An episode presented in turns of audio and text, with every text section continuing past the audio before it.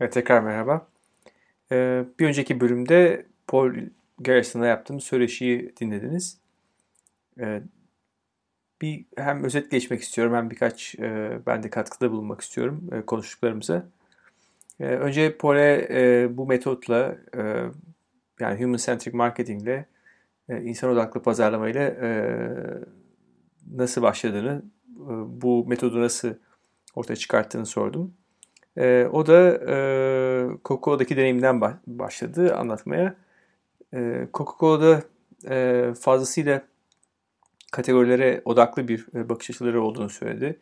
E, işte gazlı içecekler, e, gazsız içecekler, işte meyve suları e, gibi alt kategorileri e, olduğunu söyledi. E, fakat bu bakış açısı e, Coca-Cola'ya e, bir takım alternatif e, içecekleri e, girme fırsatını kaçırdığını e, kaçırmasına yol açtığını söyledi. E, örneğin Red Bull'u atladık dedi, e, Ice Tea'yi dedi yakalayamadık dedi. E, bunları hep Coca-Cola daha sonradan e, satın alarak e, portföyüne kattı bildiğiniz gibi. E, burada da e, temel sebep e, insanların e, ihtiyaçları olan e, serinlemeye veya işte enerji e, alma ihtiyaçlarını e, değil de e, içecek olarak e, ve gazlı içecekler olarak ve gazlı içecekler olarak bakmalarından ötürü e, bu hataya düştüklerinden bahsetti. E, kendisi Garrison grubu kurduktan sonraki ilk müşterilerinden bir tanesi tabii Coca-Cola. E, onlara da e, insanların hayatlarına bakalım demiş. Yani e, bir şekilde e, alışveriş alışkanlıklarına da bakalım ama e, onları e, insanlar olarak da tanıyalım. E, ne tür e, alışkanlıkları var, ne tür davranışları var. E, örneğin e, büyük bir e, veri tabanından e, bu bilgileri tabii elde ediyorlar. E, 500 e, kadar kategori, e, 3-5 bin e, markanın e, bilgisine ulaştıkları bir e, veri tabanı bu.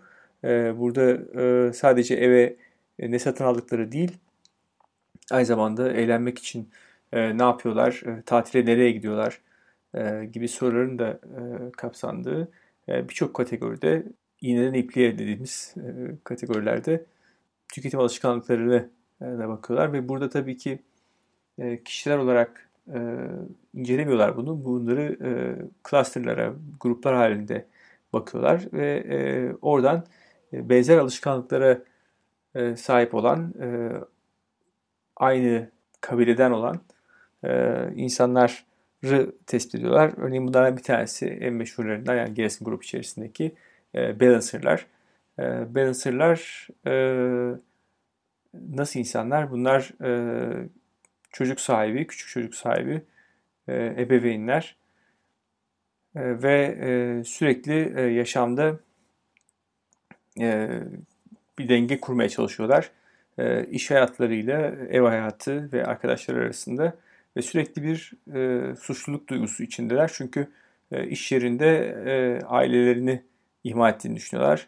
E, aileleriyle birlikteyken hafta sonu e, işten kalan yapması gereken bir şey aklında onu sürekli meşgul ediyor. Dolayısıyla sürekli bu e, gerginliği, bu tansiyonu hissediyorlar.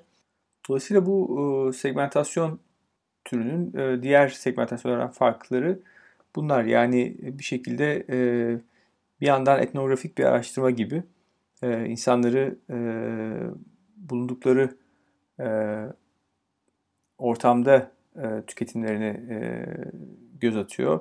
E, bir yandan e, evet davranış kalıplarına, davranış alışkan, alışkanlıklarına bakıyor ama e, aynı zamanda e, hayata karşı e, tutumlarını da e, değerlendiriyor.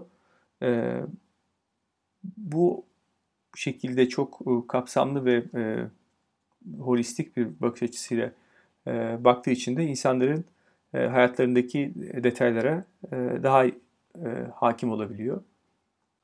Segmentasyon e, pazarlamacılar için hep e, önemli bir konu olmuştur aslında. E, bu konuda e, işte farklı yaklaşımlar hep e, değerlendirilir, konuşulur ama e, son zamanlarda e, şunu da duyuyorum. Artık segmentasyona ne gerek var? Tüketicileri birçok platformda sosyal anlamda veya işte mobil, mobil cihazlardan birebir ulaşabiliyoruz. Dolayısıyla segmentasyona ne gerek var? Bu konuda Paul'ün fikrini sordum. Paul de dedi ki tamam evet güzel onlara ulaşabiliyoruz insanlar ama mesajımız ne olacak? Yani örneğin Amazon'dan birçok şey alıyorum dedi. İşte plajda oynanacak oyunlardan tutun da işte e, çocukları için çünkü tarih kitaplarına, e, iş kitaplarına e, varıncaya kadar e, birçok şey alıyorum ama Amazon hep beni e, son aldığım ürünler üzerinden değerlendiriyor e, dedi. E, burada e, benim de e, yakın zamanda e, okuduğum bir makalede bu e, yani Big Data'nın daha çok e, davranışlara odaklanmasından e, bahsediyordu ve bunun e, yeteri kadar e, e, insan faktörünün içine katmadığından e, bahsediyordu. Paul de bu e, paralelde e, konuştu. Yani bir şekilde e, eğer e, insan olarak e, yaklaştığı zaman e, Amazon e, o zaman e, benim e, ihtiyaçlarımı daha iyi anlayacak. İşte hafta sonu iyi geçirmem için bana bir ürün veya bir servis bir şey önerebilecek. Veya seyahate çıktığım zaman yine bana onunla ilgili kendi ihtiyaçlarımla ilgili bana önerilerde bulunabilecek.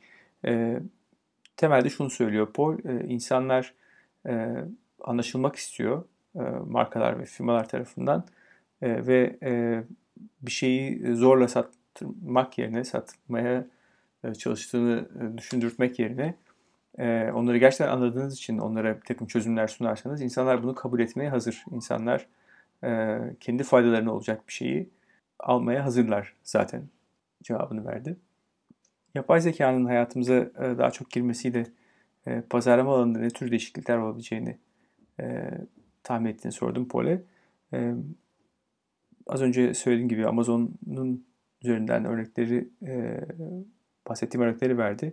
Ama aynı zamanda bir e, örneğin bir, bir içecek firması içinde e, bir e, satış e, temsilcisinin e, satış noktasına gittiği zaman e, orada e, elindeki el bilgisayarından e, birçok e, veri tabanındaki birçok bilgiye ulaşarak e, hem şirketin e, topladığı, kendi topladığı bilgilere veya satış bilgilerine e, aynı zamanda dışarıdan aldığı bir takım ee, verilerle de işte hava durumu gibi veya o hafta sonu olması beklenen e, önemli olaylar gibi, etkinlikler gibi bilgilerle beraber e, satış temsilcisini e, müşterinin ne sipariş etmesi gerektiği konusunda ona bir takım ipuçları vermesini ve bir takım tavsiyelerde bulunmasını bunun gerçekleşebileceğini söyledi. Son olarak bu bütün bu podcast serisinde bütün konuklarıma sormak istediğim e, bir soruyu e, Paul'a sordum.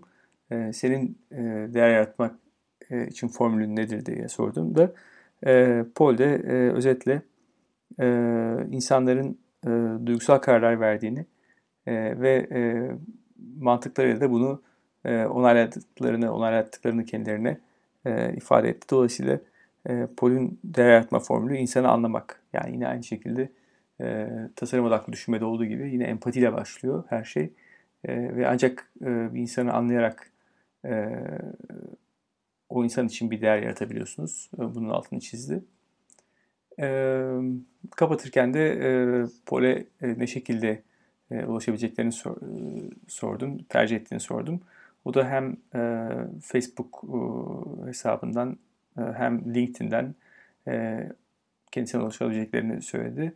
Ee, ben aynı şekilde yine notlar kısmında e, bu linkleri vereceğim. Ee, ve e, hatta içeride bir e, anekdot anlatmıştı. kadın erkek ilişkileri hakkında. onunla ilgili bir videodan bahsetmişti. O videonun da linkini aşağıda vereceğim. ve şirketin aynı zamanda Gerson Group'un internet sitesinde orada da birçok makaleleri yer alıyor. Ee, bunları da orada bulabilirsiniz. Eğer bu konular yani insan odaklı pazarlama, tasarım odaklı düşünme, davranış ekonomisi e, gibi konular sizin de ilginizi çekiyorsa e, lütfen e, bu podcast'te üye olun. Sorularınız varsa yanıtlamaktan büyük keyif alacağım. Elimden geldiğince hızlı bir şekilde. Buna çok dikkat edeceğime emin olabilirsiniz. Aynı şekilde dahil etmemi e, istediğiniz belli e, konular varsa, belli başlıklar varsa veya e, röportaj yapmamı e, isteyeceğiniz e, kişiler varsa bunları da öneri olarak e, belirtirseniz çok sevinirim. Her bölümle ilgili e, kullandığım kaynakları e, veya e, tavsiye edeceğim ve içeride geçen, bölümün içerisinde geçen e, kaynakları da e, mutlaka e, sizinle paylaşacağım. Beni dinlediğiniz için çok teşekkür ederim. E, tekrar görüşünceye kadar hoşçakalın.